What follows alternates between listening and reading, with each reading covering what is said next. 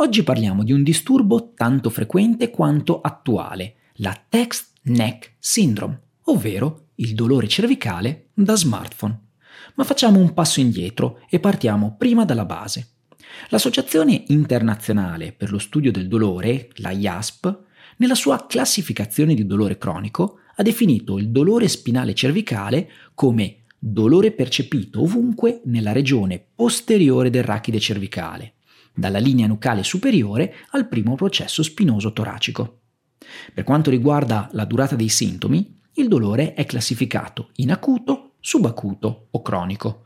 Il dolore acuto è solitamente riferito nel momento in cui la sintomatologia non si protrae per oltre le 4 settimane.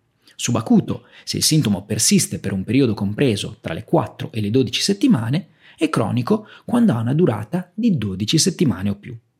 Il dolore cronico al collo si presenta spesso come iperalgesia diffusa alla palpazione e nei movimenti, sia passivi che attivi, nell'area del collo e delle spalle. Sempre più letteratura sta dimostrando che i fattori psicosociali sono un importante indicatore prognostico di disabilità prolungata negli individui con dolore al collo. È ormai dunque noto che il dolore cronico dobbiamo associarlo a fattori anatomici, psicologici, sociali e professionali. Questo appena detto, inoltre, è coerente con il modello biopsicosociale, che considera il dolore un'interazione dinamica tra fattori biologici, psicologici e sociali unici per ogni individuo. Il dolore al collo, pensate che è la quarta causa di disabilità in tutto il mondo, stando a Smith e colleghi in uno studio del 2010. Questo problema di salute pubblica è aumentato considerevolmente, soprattutto nell'ultimo decennio. Se andiamo a vedere la prevalenza riportata nei vari studi, come quello di Akala e colleghi del 2002, di Meziat e colleghi del 2016, sembra essere più o meno la stessa sia nell'adolescenza che nell'età adulta, con una prevalenza molto simile a quella della lombalgia. Ma perché ultimamente si sente sempre più spesso parlare della text neck syndrome? Ma esiste veramente? E soprattutto, cosa ci dice la letteratura a riguardo? In questi ultimi anni, parallelamente, possiamo affermare che c'è stato un aumento per quanto riguarda l'utilizzo e la dipendenza dei dispositivi mobili, soprattutto tra i giovani. Questo è stato pensato essere un potenziale fattore di rischio o comunque fattore negativo per lo sviluppo di dolore cervicale.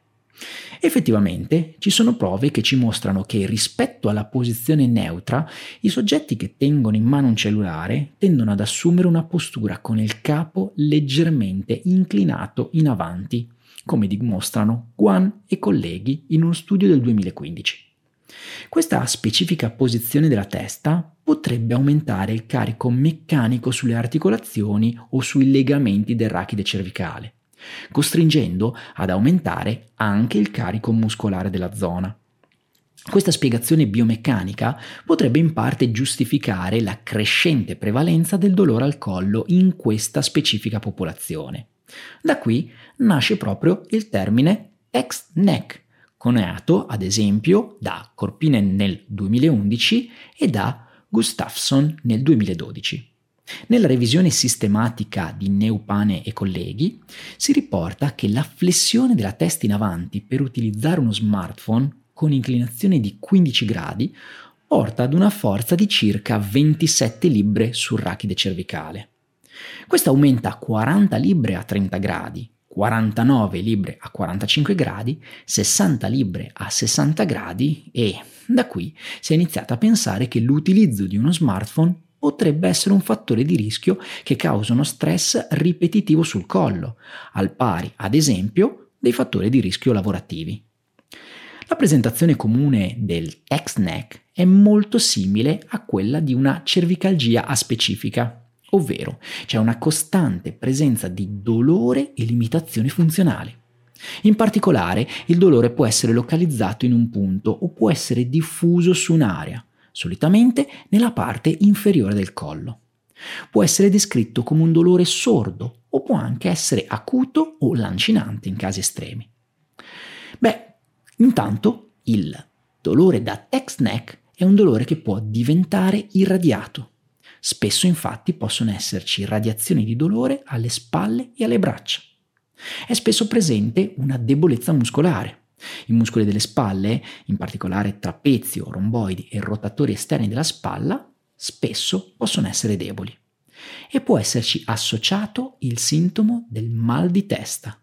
La tensione muscolare suboccipitale può portare infatti a mal di testa di tipo tensivo. Inoltre, al di là di questi sintomi comuni ed aspecifici, possiamo trovare all'esame oggettivo o agli esami di imaging alcune caratteristiche a cui però dobbiamo dare il giusto peso, ovvero un appiattimento della cifosi toracica, una degenerazione spinale, una compressione discale e una debolezza muscolare generale. Ovviamente questa serie di segni e sintomi andranno inseriti in un contesto più ampio, considerando fattori interni ed esterni del paziente. In realtà però questo legame logico tra postura e posizione della testa e dolore al collo non è così chiaro.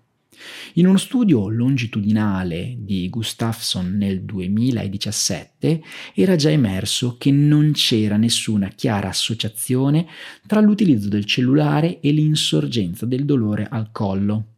Tuttavia, in quello studio non era stato valutato il tipo di posizione del collo durante l'uso del cellulare.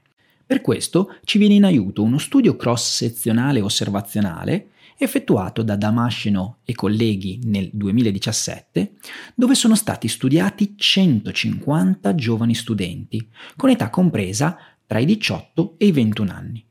Cosa ha dimostrato questo studio? Ha dimostrato che la postura del collo, valutata da fisioterapisti o dagli stessi studenti come self-perception, durante l'utilizzo del telefono cellulare non era associata né al dolore al collo né con la frequenza di episodi dolorosi. Questi risultati potrebbero confondere i dati secondo cui una cattiva postura del collo possa rappresentare una minaccia per l'integrità della colonna vertebrale cervicale. Infatti, sebbene il rachide cervicale possa sembrare più vulnerabile e meno resistente ad un carico flessorio rispetto alla colonna vertebrale rombare, il suo limite compressivo medio, prima che si superi il punto di rottura, valutato su cadavere, è di ben 540 libbre, ovvero più di 240 kg. Inoltre, sempre nello stesso studio, Shebeo e colleghi affermano che le persone potrebbero essere in grado di resistere e adattarsi anche a carichi superiori rispetto ai campioni cadaverici.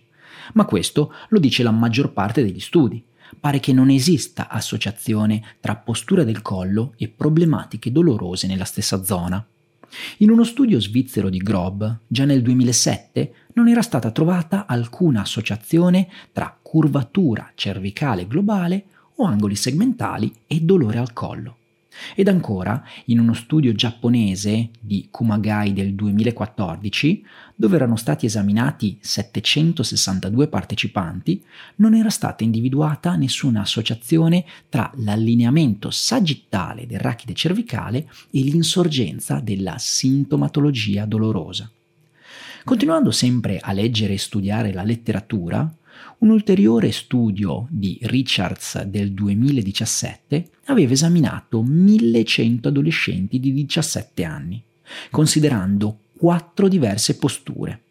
Postura verticale, intermedia, torace flesso con testa in avanti, torace eretto con testa in avanti. Nessuno dei quattro gruppi era stato associato a un aumento del dolore al collo, in termini di intensità o frequenza. Tuttavia, l'unico dato interessante che era emerso è stato che il gruppo con torace flesso e testa in avanti era associato a sintomi depressivi. Concludevano inoltre dicendo che il dolore al collo era maggiormente correlato alla regolazione dei meccanismi del dolore piuttosto che alla biomeccanica stessa. Invece è interessante sottolineare che nello studio di Gustafsson del 2017 era stato rilevato un fattore di rischio, ma per l'insorgenza di sintomi alla mano o alle dita, ovvero se l'utilizzo del cellulare si prolungava per più di 4 ore. Quello che pensiamo è che comunque un aumento del tempo trascorso su smartphone potrebbe portare ad una riduzione dell'attività fisica, che sappiamo bene essere un fattore protettivo per lo sviluppo di disordini muscoloscheletrici, tra cui proprio la cervicalgia. Sicuramente servirebbero ulteriori studi ed indagini per valutare con certezza tale associazione, anche perché molte volte la posizione della testa viene valutata soggettivamente o con termini poco specifici. In alcuni studi viene chiesto addirittura ai diretti interessati di descrivere la loro posizione durante l'utilizzo dello smartphone. Questo potrebbe portare a sostenere successivamente una postura migliore. Quindi, cosa possiamo dire per concludere? Ad oggi la text neck syndrome sembrerebbe essere una forzatura ideale piuttosto che una vera e propria condizione muscoloscheletrica. Gli studi non trovano associazione tra postura del collo o quantità di utilizzo in termini di tempo del cellulare e sintomatologia al collo. La text neck syndrome, che a questo punto potremmo definire come una cervicalgia specifica, richiede dunque un'anamnesi approfondita, tenendo in considerazione tutti quei fattori psicosociali che sempre di più sembrano incidere in questo tipo di condizioni dolorose. Mi sento di dirvi dunque che sì, dobbiamo tenere in considerazione l'utilizzo di un dispositivo mobile, ma non dargli comunque un'importanza fondamentale.